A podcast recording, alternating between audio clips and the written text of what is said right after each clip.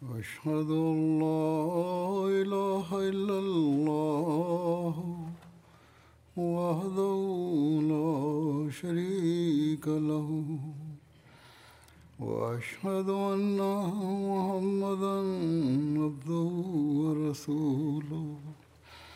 أما بعد فأعوذ بالله من الشيطان الرجيم. بسم الله الرحمن الرحيم. الحمد لله رب العالمين. الرحمن الرحيم. مالك يوم الدين. إياك نعبد وإياك نستعين. اهدنا الصراط المستقيم. صراط الذين أنعمت عليهم غير المغضوب عليهم ولا الضالين. إن الله يعمر بالعدل واللسان وإيتاء ذي القربى وينهى عن الفحشاء والمنكر والبغي يعظكم لعلكم تذكرون. Hazrat Amirulmuminin Mwenyezi Mungu amsaidie sana anasema kwa hakika allah anaamuru uadilifu na hisani na kuwapa watu kama uwapavyo ndugu na anakataza upujufu na uovu na uasi. Anawanasihini ili mpate kufahamu. Aya hiyo inasomwa katika hutuba ya pili ya kila ijumaa na pia kwenye hutuba ya pili ya idi humo yametajwa baadhi ya mema ambayo mwenyezi mungu anatoa amri ya kuyafanya na maovu yametajwa ambayo mwenyezi mungu ametoa amri ya kuepukana nayo. Na hii ndiyo alama ya muumini mkweli ya kwamba kwa ajili ya kuimarisha imani yake yeye afuate nasaha na amri za allah? Wa ila hapati daraja ile ambayo inamfanya muislamu mmoja kuwa muumini mkweli? Katika aya hii mema yaliyotajwa yani uadilifu hisani na kuwapa watu kama uwapavyo ndugu.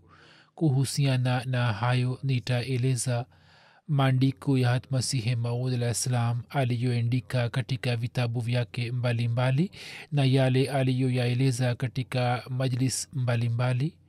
kila kauli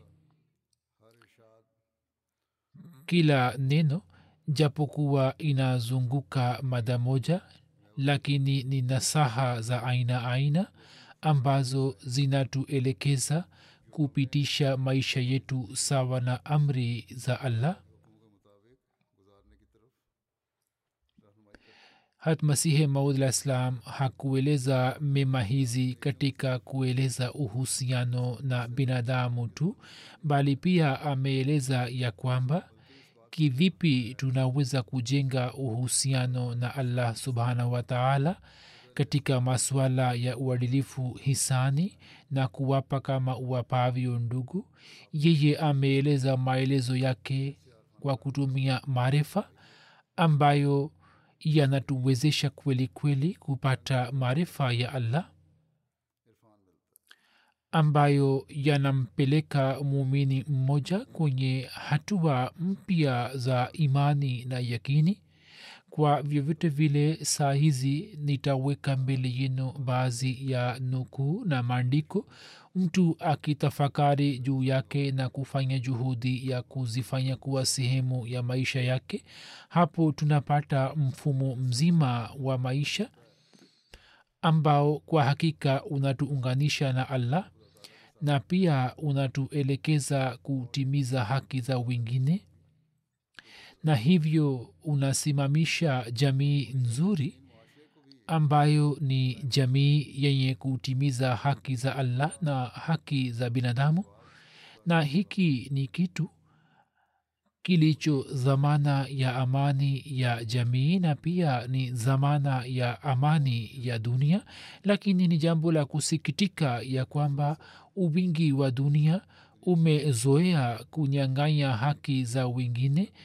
Iwe dunia ya kiislam au isiyo ya kiislam. Waislamu kutaja wanataja jina la allah lakini kwa kutumia jina la mwenyezi mungu wamezidi katika zulma na ufisadi. Katika hali hiyo ni wajibu wa wale wanaomkubali hatmasihi maud alahi salatu wassalam na ni jukumu lao ya kwamba wakizingatia amri za allah wajirekebishe na pia wafanye juhudi ya kuirekebisha dunia? Sayidina ahmad alahsatu wassalam anasema kwamba hii ni amri ya allah kwenu ya kwamba nini? Mumfanyie yeye na viumbe wake uadilifu? Yani mutimize haki za allah na haki za waja wake? Na mkiweza kufanya zaidi yake basi pamoja na kufanya uadilifu pia mufanye hisani yani zaidi ya wajibu na mufanye ibada ya allah kwa ikhilasi kana kwamba nyini mnamwona kwanza ametuambia kuhusu haki za watu na kisha akasema kwamba mufanye ibada ya allah kwa njia fulani kana kwamba nyini mnamwona allah na muwatende watu kwa huruma zaidi ya haki zao. Na mkiweza kufanya zaidi basi mufanye ibada ya allah na kuwatumikia viumbe wake bila kuwa na maslahi zenu binafsi.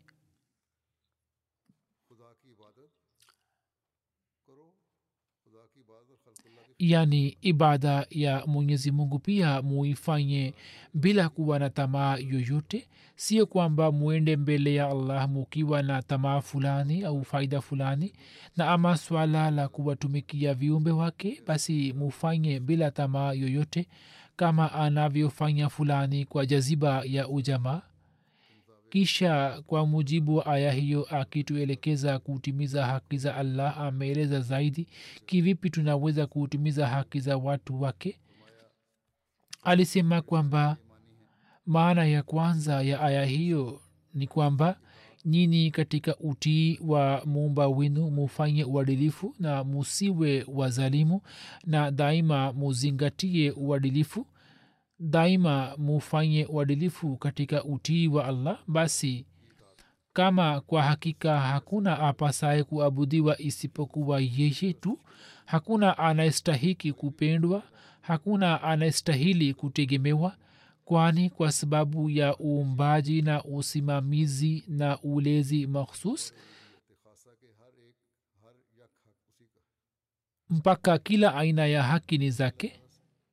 Uadilifu kwa allah ni nini ni kuweka uhusiano wa utii na allah. Na sababu yake ni nini? Sababu yake ni kwamba yeye ni muumba wetu yeye ni msimamizi na mwenye kusimamisha ulezi u mkononi mwake. Yeye ni mola mwenye kutulea na ni mwenye kutimiza kila aina ya haja yetu. Hivyo haki hiyo ni ya, kak, ya kwake ya kwamba tumtegemee yeye na tumpende yeye.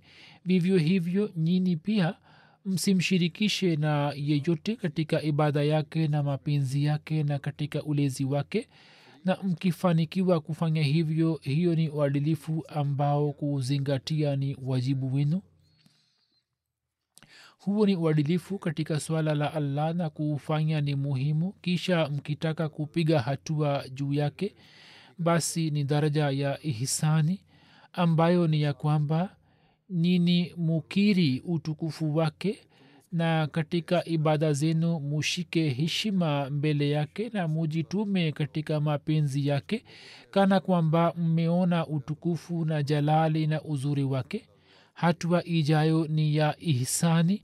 Mtu hawezi kufanya ihsani juu ya allah lakini maana yake ni ya kwamba katika ibada yake katika heshima na taazima yake katika mapenzi yake nini mujitume mujimalize kana kwamba mmeona utukufu wake mmeshuhudia jalali yake na mmesoma kuhusu sifa zake mmeona uzuri wake usiokwisha. Kisha alisema kwamba kinachofuata ni daraja ya itae zilqurba ambayo ni ya kwamba ibada yenu na mapenzi yenu na utii wenu uondokane na sifa ya kujionyesha? Mwanzoni yawezekana katika ihisani kile mnachofanya au juhudi mnayofanya ina chembe cha kujionyesha lakini kisha mufikie daraja ambapo muondokane na sifa hiyo ya kujionyesha na muwe wenye kufanya ibada ya allah kwa jaziba ya moyo na muwe wenye kutambua utukufu na jelali yake. Na nyini mumkumbuke kwa moyo wote kama mnavyokumbuka mababu zenu na mumpende allah kama mtoto anavyompenda mama yake mpendwa. Kisha alisema na huruma ambayo inaihusu haki za binadamu. Ni kuhusu wanadamu. Maana ya aya hii ni ya kwamba muwatendee ndugu zenu na wanadamu kuwa uadilifu na musimamishe uadilifu mufanye uadilifu ama kuhusu haki yenu muombe kutoka kwao. Lakini mkisimama juu ya uadilifu msiwaombe vitu visivyofaa na mkitaka kupiga hatua na kupata maendeleo basi hatua ijayo ni ya ihisani nayo ni ya kwamba wewe ufanye wema zidi ya ubaya wa nduguyo kama mtu fulani anakutendea vibaya wewe umfanyie wema hiyo ni hisani na zidi ya mauzi yake umpatie raha. Kama anakuuzi wewe umpe raha na ujitahidi kumpatia furaha na umjali kwa hisani. Kisha baada yake kuna daraja ya itae zilqurba nayo ni ya kwamba unapomtendea nduguyo kwa wema au unapowahurumia wanadamu humo usiwe na fikra ya kufanya hisani.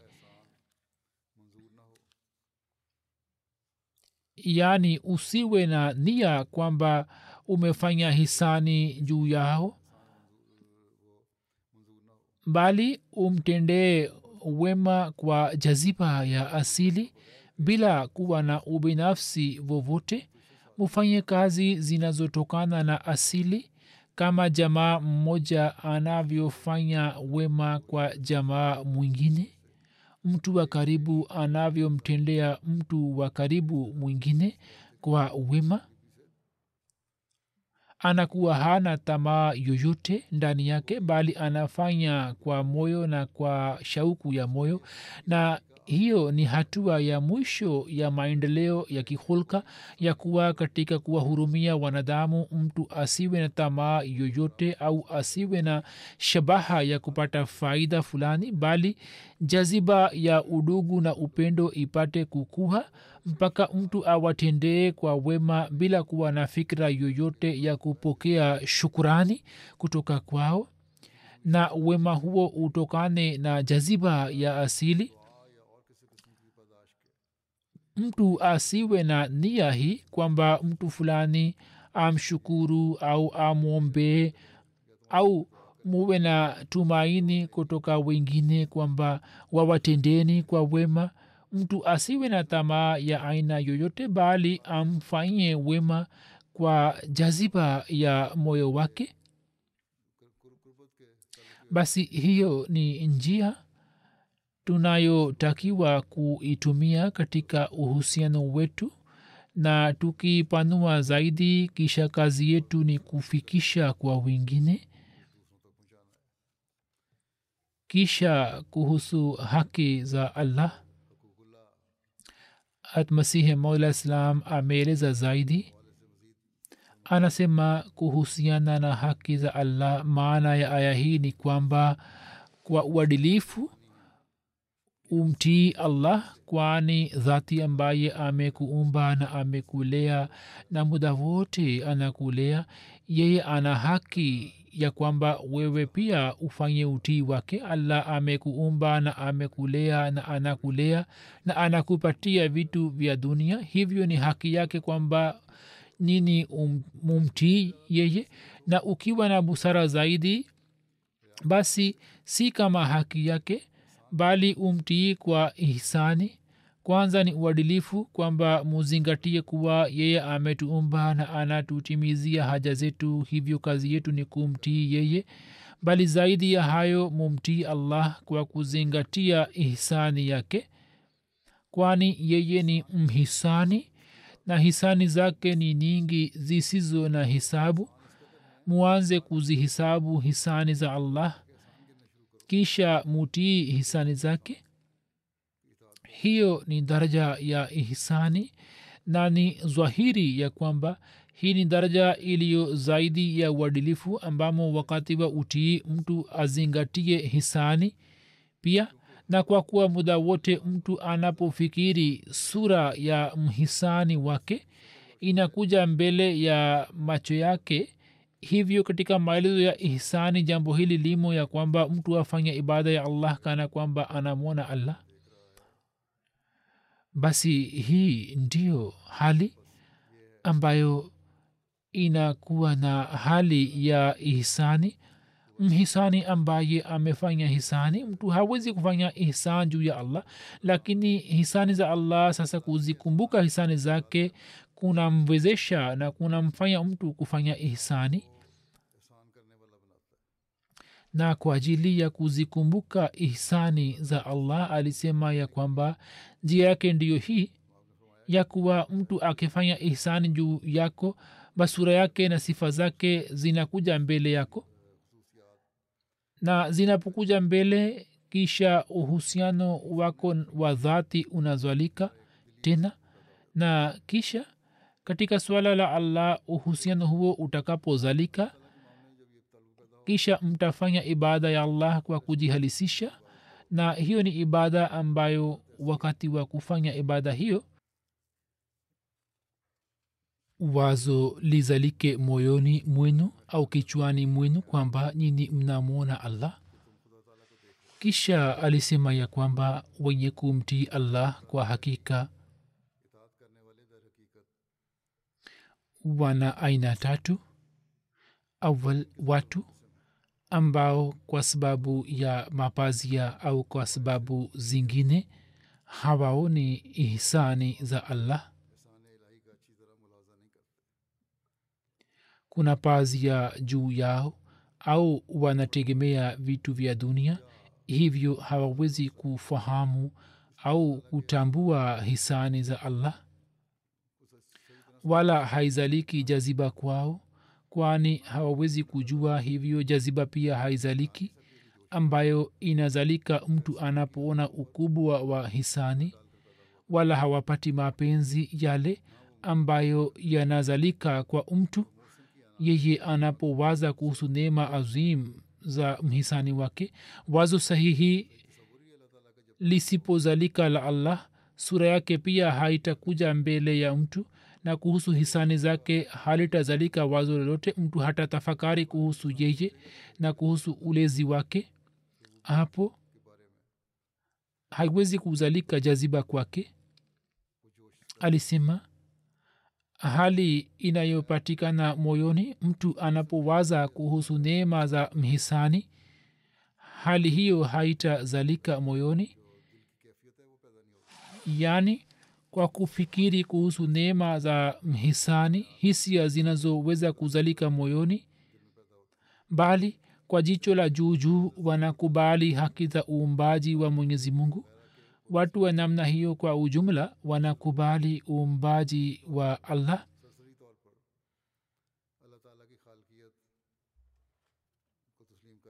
Wakisema kwamba ndio mwenyezi mungu ni muumbaji yeye ametuumba lakini wanakuwa hawana elimu ya ndani na hawashuhudii mambo ambayo kuyashuhudia kunaweza kuleta sura ya mhisani mbele ya macho ya mtu. Hawaoni kwa undani kwamba haki ya uumbaji wa allah unatutaka nini? Hawaoni kwa undani kwani vumbi ya kuvitegemea vitu vya dunia inawazuia kuona uso kamili wa yule aliye msababishaji wa kweli. Vitu vya dunia vumbi yake inakuwa juu yao ambayo kwa sababu yake hawaoni uso wa kweli wa mungu. Hivyo wanakosa jicho safi ambalo kwa kutumia kwalo wanaweza kushuhudia kikamilifu uzuri wa kweli wa allah anayewapa kila kitu waweze kutupa jicho juu ya uzuri wake na waweze kumwona jicho hilo wanalikosa. Maarifa yao yenye mapungufu inakuwa imechanganywa na vitu vya kidunia. Maarifa walionayo kuhusu allah na elimu ndogo walionayo ambayo kwa sababu yake mara wamesali na saa nyingine hawakuswali mara wametimiza haki na mara hawakutimiza humu kunakuwa na mchanganuo wa vitu vya dunia. Yani vitu vya dunia na njia za kuishi matumaini ya kidunia yanaingia humo. Hivyo vitu hivi hawawezi kuonyesha vizuri uso wa mwenyezi mungu na kwa kuwa hawawezi kushuhudia hisani za allah hivyo wenyewe pia hawaelekei kwake. Kitu kinachofanywa wakati wa hisani yaani hawaelekei kwake ili sura ya mhisani ije mbele yao bali maarifa yao inakuwa imefunikwa na ukungu ukungu unakuwa umetanda kotekote na uso wa allah hauonekani kwa uwazi.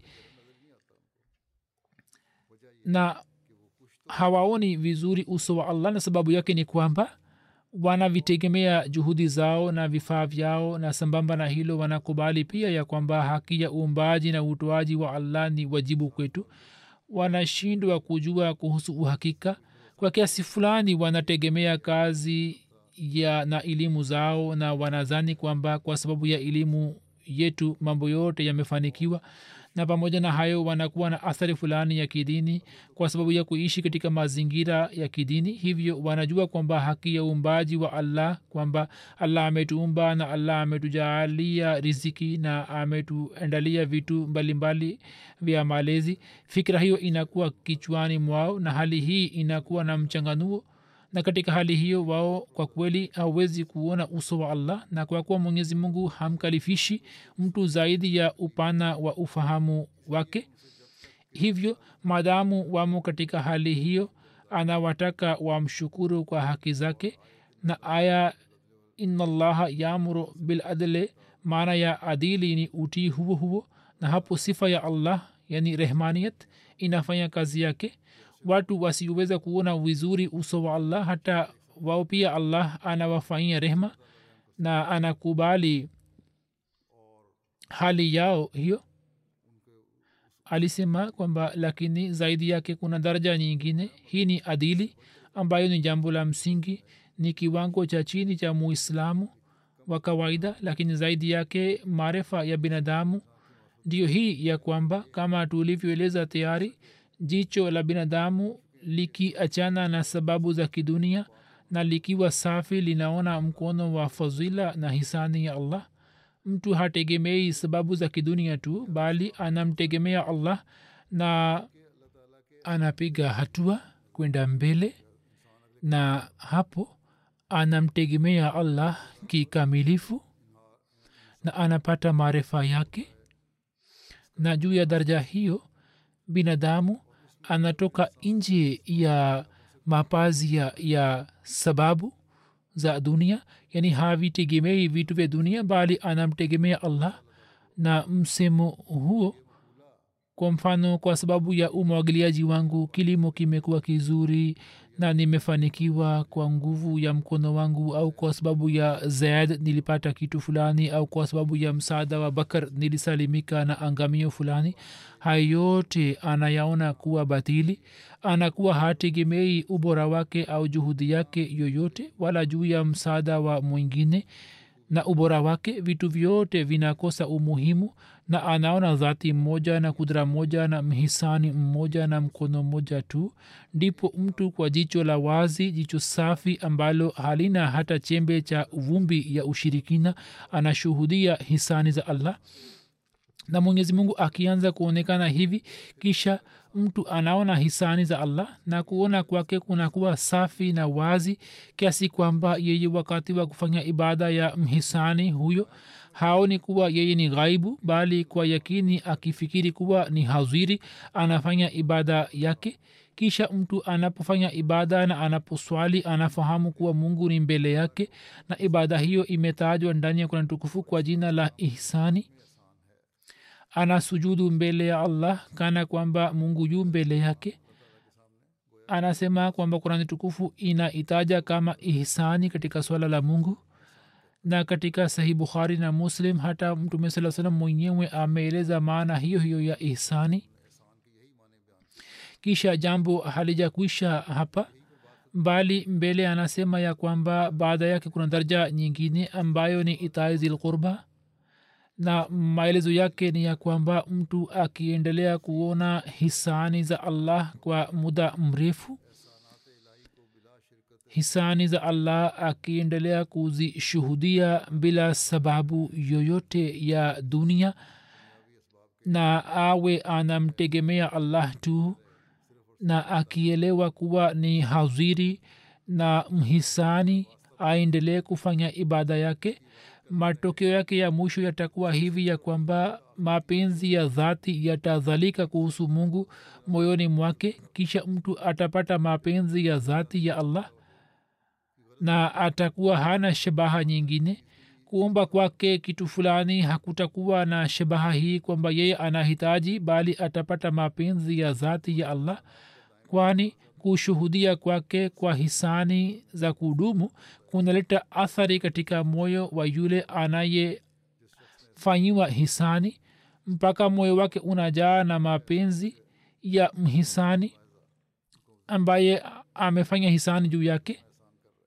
Sasa kuona hisani za allah na kuhisi jinsi allah anavyofanya hisani na kuelewa na kupata maarifa hayo yote yanazalisha mapenzi ya allah moyoni mwake kwani hii ni usuli mtu akiwa na uhusiano wa namna hiyo moyo wake unajaa na mapenzi ya dhati ya yule ambaye hisani zake zimemzunguka.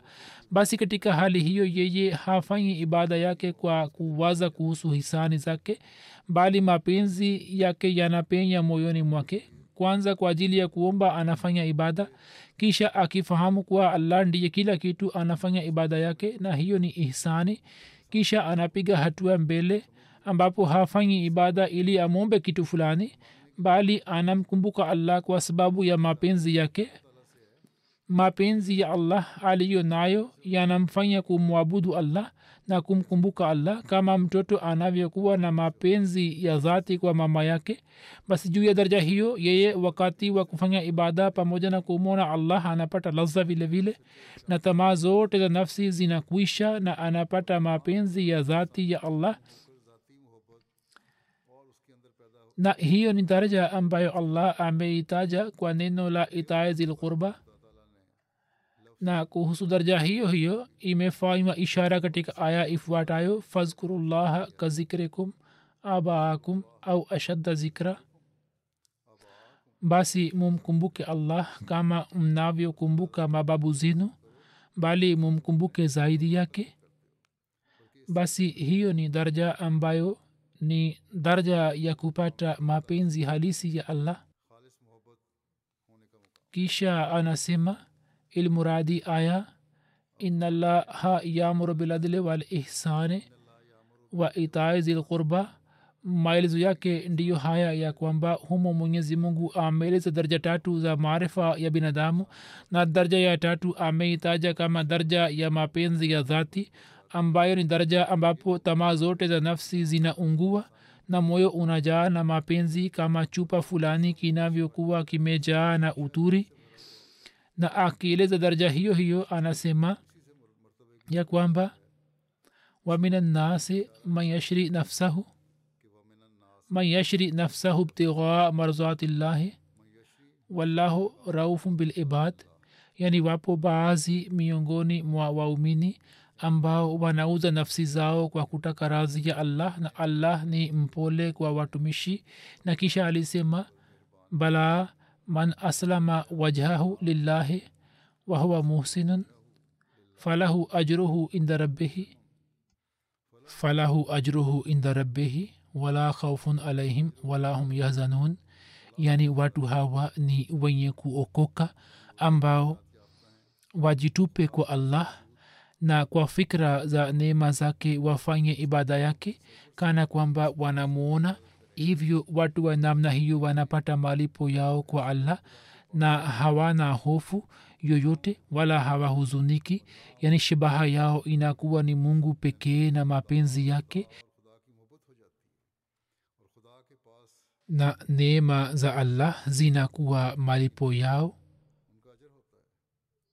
neema za allah zinakuwa malipo yao kisha katika sehemu nyingine alisema yutimuna taama ala hubihi miskinan wa yatiman wa asira innama nutimukum liwajhi llahi la nuridu minkum jazaan wala shukura jazaan wala shukura yani waumini ni wale ambao huwalisha chakula maskini na yatima na mfungwa kwa mapenzi ya allah na husema tunawalisheni kwa ajili ya razi ya allah tu na hatutaki kwenu malipo wala shukurani. Kwa kufanya huduma hizi zote shabaha yetu ni kupata razi ya allah tu na tunatamani kwamba allah aturizie na tumwone allah zaidi. Sasa tutafakari ya kwamba aya hizi jinsi zinavyotuambia wazi ya kwamba darja ambayo kurani tukufu imeitaja kama darja ya juu ya ibada na matendo mema ndiyo hii ya kwamba mapenzi ya allah yapatikane na kwa ajili ya kupata mapenzi ya allah. Kama ilivyotajwa katika aya hizi kuna haja ya kujenga uhusiano na huruma ya dhati kwa viumbe wake na mumini mmoja ambaye anampenda allah ndiye awezaye kutimiza haki zao kwa njia sahihi. Kisha anasema mungu anataka nini kutoka kwenu? Katika safina ya nuhu alisema akifanya nasaha kwamba nyini muwatendee wanadamu wote kwa uadilifu na zaidi ya hayo mufanye ihsani kwa wale wasio kufanyeni ihsani na zaidi ya hayo mufanye huruma kwa viumbe wa allah kana kwamba nyini ni jamaa zao wa kweli? Kama mama wanavyowafanyia huruma watoto wao? Kwani katika ihsani kimo chembe kilichofichwa cha kujipendeza na baadhi ya nyakati mtenda ihsani anazuhirisha hisani yake kwa kujipendeza? Lakini mwenye kufanya ihsani na huruma kama mama kwa mapenzi ya moyo ye hawezi kujifaharisha au kujisifu basi daraja ya mwisho ya wema ni ile inayotendwa kwa shauku na mapenzi ya rohoni. Na aya hii haihusu viumbe tu bali inamhusu mungu vile vile ama adili kwa mungu ni kumkumbuka neema zake na kumtii na ihsani kwa mungu ni kumwamini kana kwamba unamwona ama kufanya huruma kama mtu anavyofanya kwa jamaa zake kwa mwenyezi mungu ni kumwabudu kwa ajili ya kumpenda si kwa sababu ya kutamani pepo au kuogopa moto. Hata kama ukif, ukifahamu kwamba hapana pepo wala jahannam usipunguze kumpenda mungu wala usiache kumtii hayo ni mapenzi ya dhati kwa allah na maelezo yaliyoelezwa hapo juu. Ni muhtasari aliyoeleza katika safina ya nuhu. Kisha akielekeza kuhusu haki za binadamu anasema zaidi kwamba mungu anaamuru ya kwamba nyini mufanye uadilifu na zaidi ya hayo mufanye ihsani na zaidi ya ihsani ni kwamba nini muwatendee watu kwa huruma kana kwamba wao ni wapendwa na jamaa zenu. Sasa tutafakari kwamba daraja ziko tatu tu. Awal mtu anafanya adili yani mbele ya haki anatenda haki. Kisha akizidi kuliko hiyo basi ni daraja ya ihsani. Na akizidi zaidi hapo anasonga mbele na anawapenda watu kama mama anavyompenda mtoto wake. Yaani kwa jaziba ya asili yake na si kwa njia ya ihsani. Huo ni muhtasari wa haki za binadamu. Kisha kwanza katika baadhi ya sehemu yeye aliwaambia watu wa dini zingine kwamba sifa za islam ni nini kisha nasaha aliyofanya kwa jamaati aliisihi jamaat katika nyakati mbalimbali na safari moja alisema muwatendee viumbe kana kwamba nyini ni jamaa zao wa kweli daraja hiyo ni juu kuliko zote kwani katika ihsani kunakuwa na chembe fulani cha kujionyesha na mwingine akiwa na tabia ya kusahau ihsani. Mtenda ihsani anatamka mara moja kwamba mimi nilikufanya ihsani fulani lakini mapenzi ya dhati ambayo mama anakuwa na mtoto wake humo hakuna sifa hiyo ya kujionyesha. Kama amefanya hisani juu ya mtu sasa saa nyingine anatamka maneno ya aina hiyo lakini mama hafanyi hivyo kwa mtoto wake mfalme mmoja akimwamuru kuwa hata kama ukimua mtoto huyo hutaazibiwa ye hatakuwa tayari kusikia maneno yake bali atamtukana mfalme huyo ilhali anajua kwamba mtoto atakapokuwa mkubwa nitakuwa nimeshakufa. Lakini hata hivyo kwa sababu ya mapenzi ya dhati yeye hataacha kumlea mtoto. Mara nyingi wazazi wanakuwa wazee na wanapata watoto katika uzee. Hivyo kizwahiri wanakuwa hawana matumaini yoyote ya kupata faida kutoka kwao. Lakini hata hivyo wao wanawapenda na kuwalea hiyo inatokana na asili yao ambapo mapenzi yanafikia daraja hiyo. Na katika etaizil qurba kuna ishara yake kwamba mtu anatakiwa kuwa na mapenzi ya aina hiyo kwa allah wala asiwe na tamaa ya kupata daraja au hofu yoyote. Kisha alisema kwamba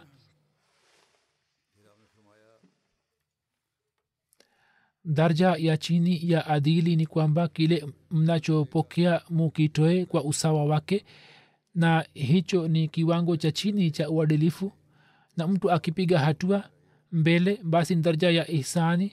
Yani alichopokea akitoe bali atoe zaidi yake hiyo ni ihsani.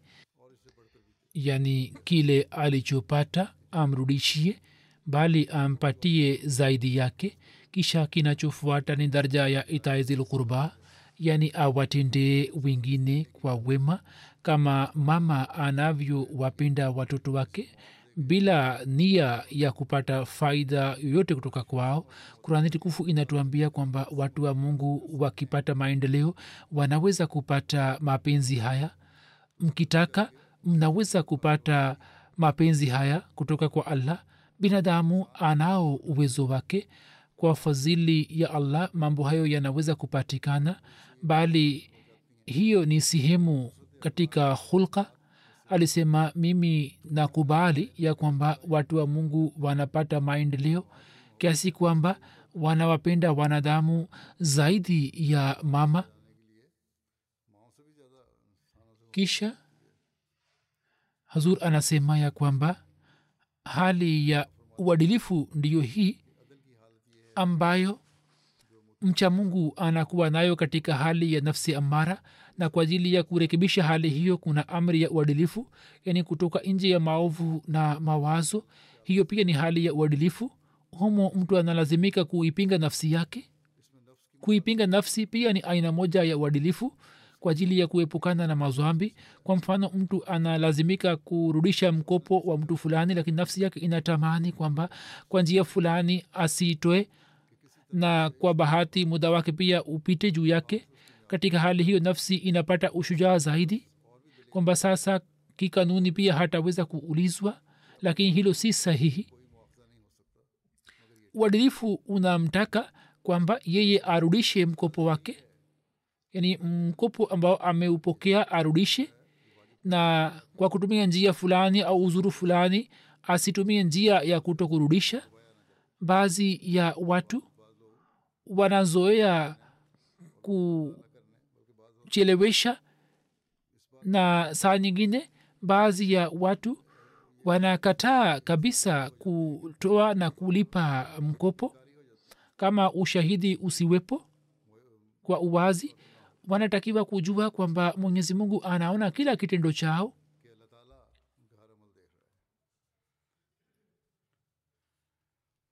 na khalifa mtukufu anasema kwamba hapo mimi nataka kusema kwamba ubishi wa mambo hayo unaanza pale ambapo baadhi ya watu wanaanza kuwaamini wengine zaidi ilhali hii ni amri ya allah kwamba pale mnapofanya mambo ya namna hiyo muindike sio maana kwamba huyu ni jamaa yangu ni rafiki yangu hivyo mimi sikuindika huo ni msingi wa ubishi na kwa msingi huo nafsi amara inamchochia binadamu kufanya matendo mabaya. Hii ni kazi ya mumini kwamba aipukane nayo na afanye uadilifu. Alisema kwamba nalazimika kusema kwa masikitiko kwamba baadhi ya watu hawajali mambo hayo na wanapatikana katika jamaati yetu ambao hawafanyi juhudi ya kurudisha mikopo. Hiyo ni kinyume cha uadilifu mtume sasa alikuwa haswali swala ya jeneza ya watu wa namna hiyo. Hivyo kila mmoja wenu akumbuke kwamba msionyeshe uvivu katika kurudisha mikopo na mwendelee kukimbia hiana na mambo mengine yasiyo na imani kwani hiyo ni kinyume cha amri ya allah ambayo ameitoa katika aya hiyo. Kisha daraja inayofuata ni ya ihisani mtu ambaye anajali uadilifu. Mwenyezi mungu anamwezesha na yeye anapata maendeleo katika wema na yeye pamoja na kufanya uadilifu anafanya wema mkubwa zidi ya wema mdogo lakini katika ihsani anakuwa na mapungufu fulani ambayo ni kwamba saa nyingine anamwambia mtu kwamba nimekutendea wema. Kwa mfano mtu mmoja anamlisha mtu kwa miaka kumi na huyu kama hakukubali jambo lake anamwambia kwamba wewe ni mtumwa wetu tangu miaka kumi. Hivyo wema wake unakosa athari? Anayefanya hisani anakuwa na chembe fulani cha kujionyesha kujipendeza? Lakini daraja ya tatu imetakasika na kila aina ya uchafu ambayo ni itaizil lqurba alisema kwamba daraja ya itaizi lqurba ni daraja ya kiasili daraja ambapo mtu anatenda matendo sawa na asili yake na mfano wake ndio huu kama vile mama anamnyonyesha mtoto wake na anamlea na hapati wazo kwamba mtoto huyo atakuwa mkubwa na atachuma hela na atamtumikia mpaka mfalme akimwamuru kwamba usipomnyonyesha mtoto wako na yeye akifa wewe hutaulizwa hutapewa adhabu yote yeye hawezi kuacha kumnyonyesha mtoto wake bali atamtukana mfalme wa aina hiyo kwani kufanya ulezi kunatokana na asili yake? Vivyo hivyo mtu anapopata maendeleo katika mema na anafikia daraja hiyo basi mema yanatokea kutoka kwake kana kwamba ni sehemu ya asili yake na hii ndiyo hali ambayo inaitwa mutmaina kisha alisema kwamba mama anavumilia mateso yote lakini anafanya juhudi ya kumpatia mtoto raha analala juu ya sehemu iliyolowa na anampatia mtoto sehemu iliyokavu ya kitanda. Mtoto akiugua anaamka usiku na anavumilia mateso ya aina aina. Sasa niambieni hayo yote anayofanya mama kwa mtoto wake. Je ndani yake kuna chembe cha kujionyesha hayo yote yanatokana na mapenzi halisi na hayo ndiyo mumini anatakiwa kuwa nayo katika kutimiza hakula na hakula ibad alisema mungu anasema kwamba musonge mbele kuliko daraja ya ihsan na mupate maendeleo hadi daraja ya itaizilqurba na muwatendee viumbe wa allah bila kuwa na nia ya kupata faida yoyote na muwatendee watu wa mungu wema. Na musiwe na chembe cha kujionyesha na kujipendeza. Katika sehemu nyingine mwenyezi mungu alisema kwamba la nuridu minkum jazaa wala shukura yani watu wa mungu na wenye kufikia daraja za juu wana kanuni hii kwamba wema wake unakuwa kwa ajili ya allah tu na moyoni mwake wazo halizaliki kwamba yeye aombewe au mtu fulani amshukuru yeye. Anafanya mema kwa shauku ya moyo ambayo imewekwa moyoni mwake kwa ajili ya huruma ya wanadamu mapenzi hayo matakatifu hatujawahi kuona katika taurati wala katika injili. Tumesoma kila kurasa lakini hatukuona hata nishani na alama ya mapenzi hayo matakatifu kisha anasema kwamba hii ni amri ya allah ya kwamba mutende wema mkifanyiwa wema na kama kuna mahali pafapo pa kutenda hisani basi fanyeni hisani. Na kama ipo nafasi ya kufanya zaidi ya hisani na kutenda wanavyotendewa jamaa wa karibu basi fanyeni hivyo na mungu hukataza kupita mipaka au kufanya pasipofaa au kuto kuifanya mahali panapofaa kuifanya au kuipunguza hulka ya kutendea kama kuwatendea ndugu au kuizidisha kuliko kiasi cha kufaa kuonyesha huruma nyingi mno isiyo stahili yani ihsani isifanywe bila haja yake. Na pale ambapo kuna haja ya kufanya ihsani sasa kukataa kufanya ihsani hiyo pia si sahihi. Kwa vyote vile lazima mtu aangali jambo hili kwamba akili inataka nini na faida inapatikana kwenye jambo gani. Na katika hulka ya itaizulkurba mufanye mapungufu au murehemu zaidi. Katika aya hiyo kuna daraja tatu za kutenda wema. Pale ambapo kuna amri ya kufanya mema pia kuna nasaha ya kuzingatia shabaha yake haswa na amri yenyewe ni ya kwamba mema yenu yote yawe kwa ajili ya kuleta faida katika jamii na yasije yakawa sababu ya kuleta uharibifu kwenye jamii. Mama japokuwa anampenda mtoto wake lakini mtoto akiomba moto mama hampati moto. Hivyo shabaha haswa ni kuwatakia wema na mtu anatakiwa kutenda mema hayo. Hazur anasema kwamba darja ya kwanza ni kwamba mtu atende wema zidi ya wema. Hiyo ni darja ya chini darja dogo. Hata mtu mwema wa kawaida anaweza kujipatia hulka hiyo kwa kuwafanyia wema wale wanamfanyia wema. Jambo hili ni la msingi na si wema wa hali ya juu bali ni alama ya wema wake. Darja ya pili ni ngumu kidogo kuliko hilo la kwanza nalo ni kufanya wema bila wewe kufanyiwa wema kwanza na kuwanufaisha wengine kwa njia ya hisani bila ya wao kwanza kukufanyia wema. Hiyo ni hulka ya daraja la wastani.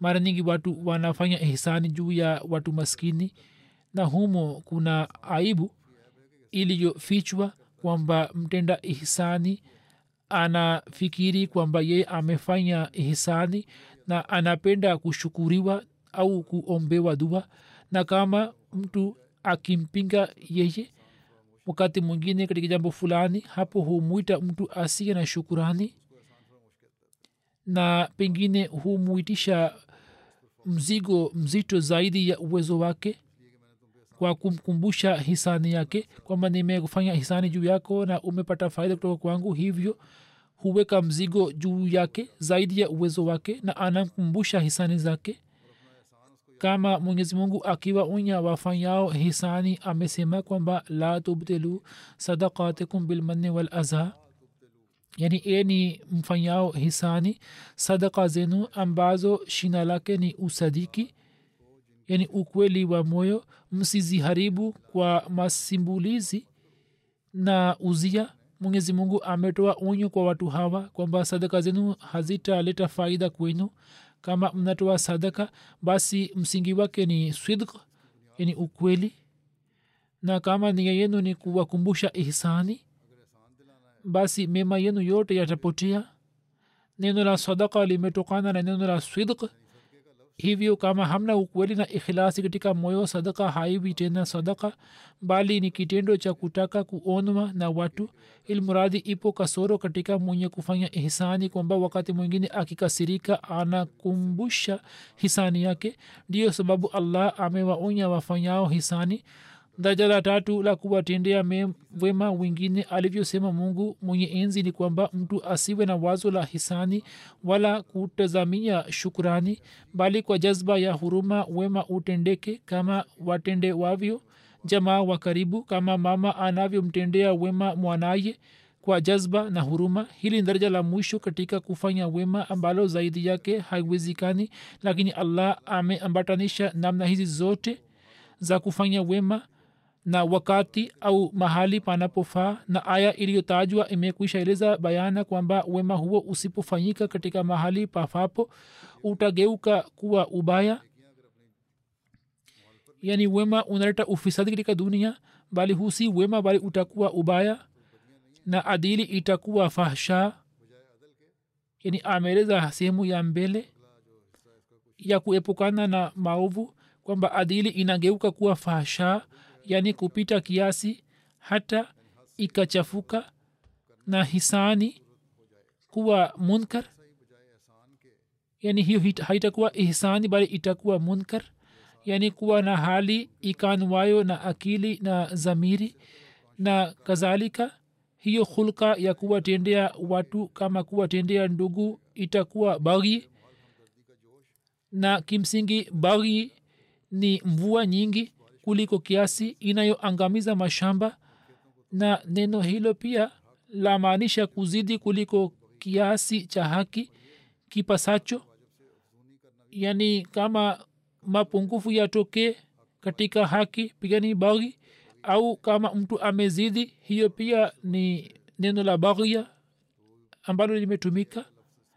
Ilmuradi katika hulka hizi tatu yoyote ambayo haitatendeka katika mahali panapofaa itageuka kuwa ubaya ndiyo maana hizo tatu zimewekewa sharti kuwa zitendeke sawa na hali. Ikumbukwe pia kwamba adili peke yake au hisani au huruma afanywapo ndugu haitwi hulka bali hizo ni hali za umbile ambazo hupatikana hata katika watoto kabla hawajapevuka kiakili.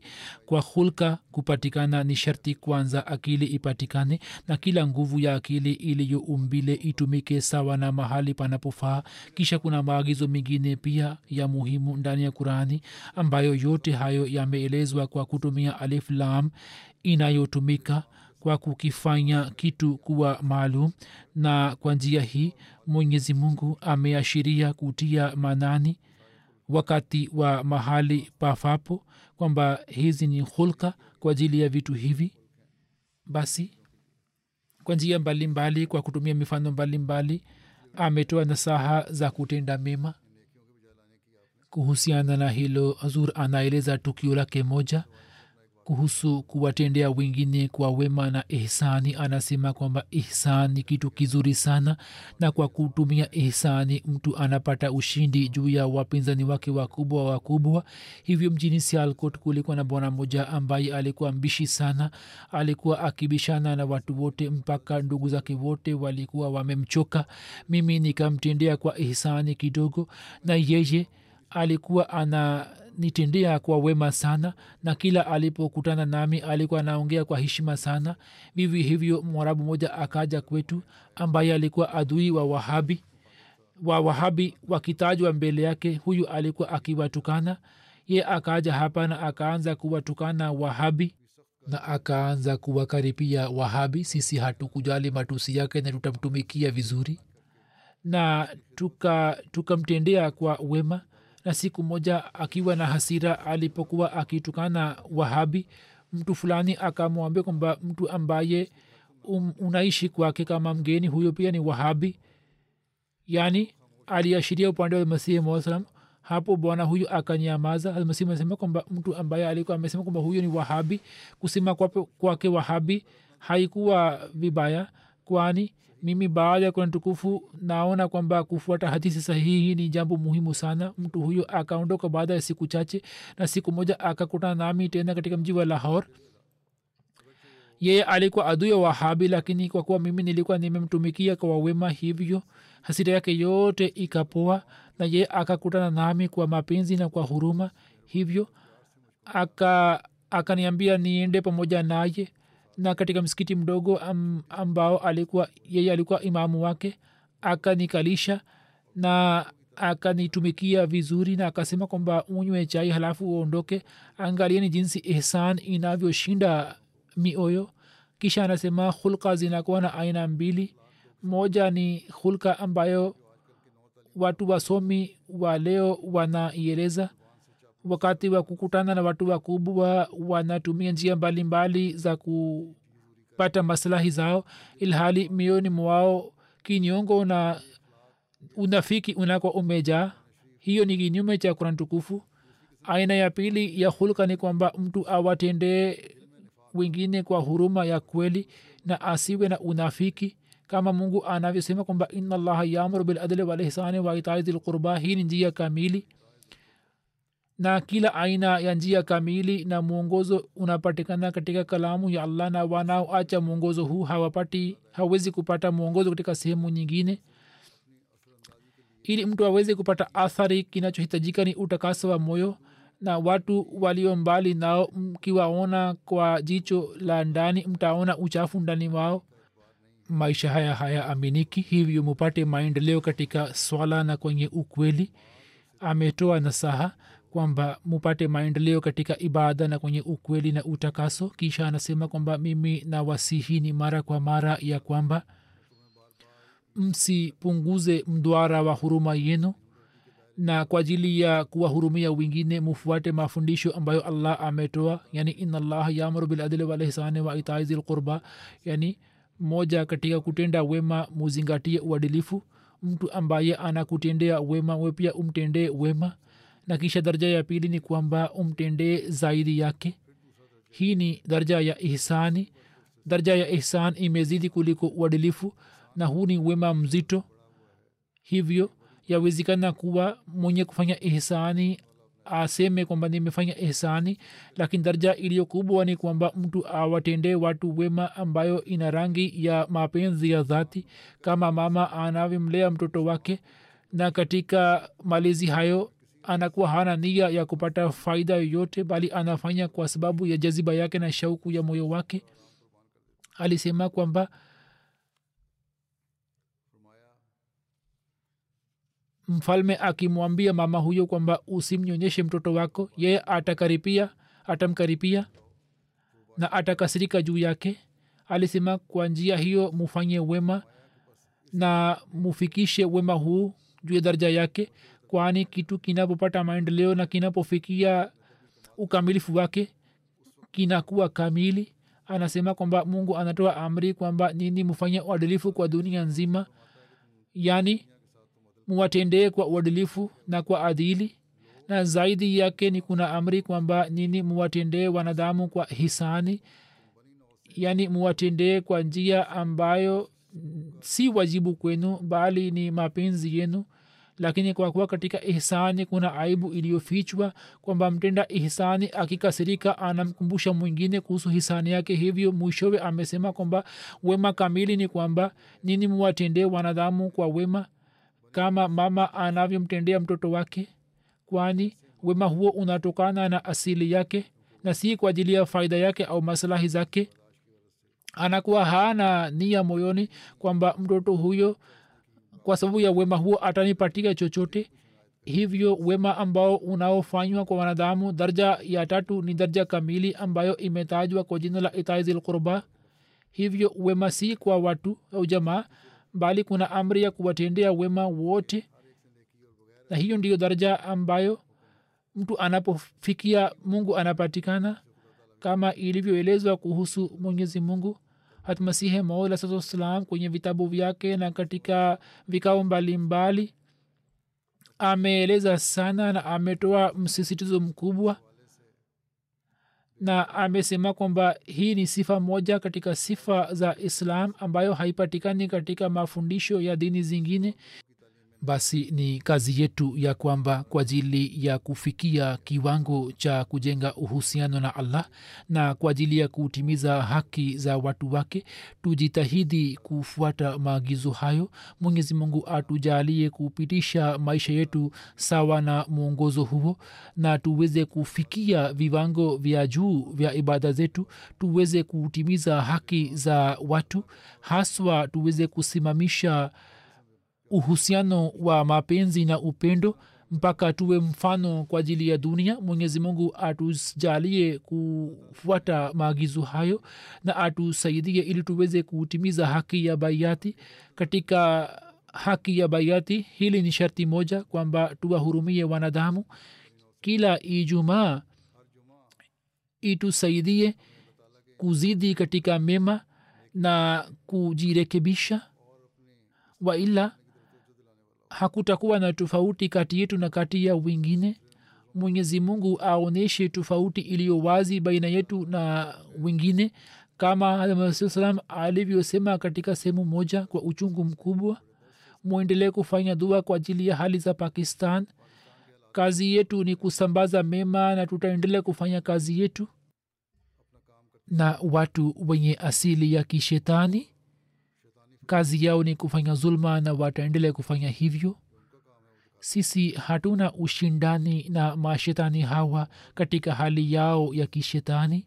Sisi tunachotamani ni kwamba tuwe wenye kufuata amri za allah. Hivyo daima mufanye dua kwamba mwenyezi mungu asalimishe imani zetu na imani zetu zisipate kutikisa.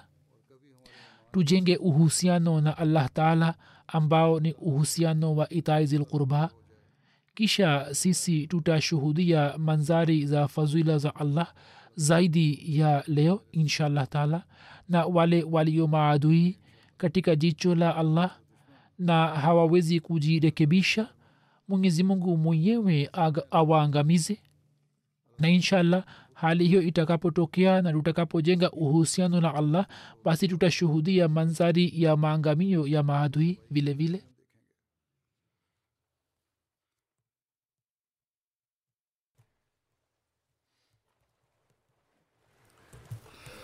الحمد لله الحمد لله نحمده ونستعينه ونستغفره ونؤمن به ونتوكل عليه. ونعوذ بالله من شرور أنفسنا ومن سيئات أعمالنا. من يهده الله فلا مضل له ومن يضلل فلا هادي له.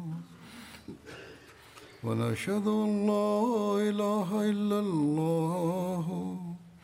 ونشهد أن محمدا عبده ورسوله. عباد الله رحمكم الله.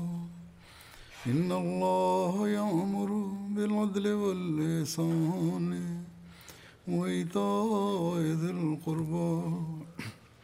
وينهى عن الفحشاء والمنكر والبغي.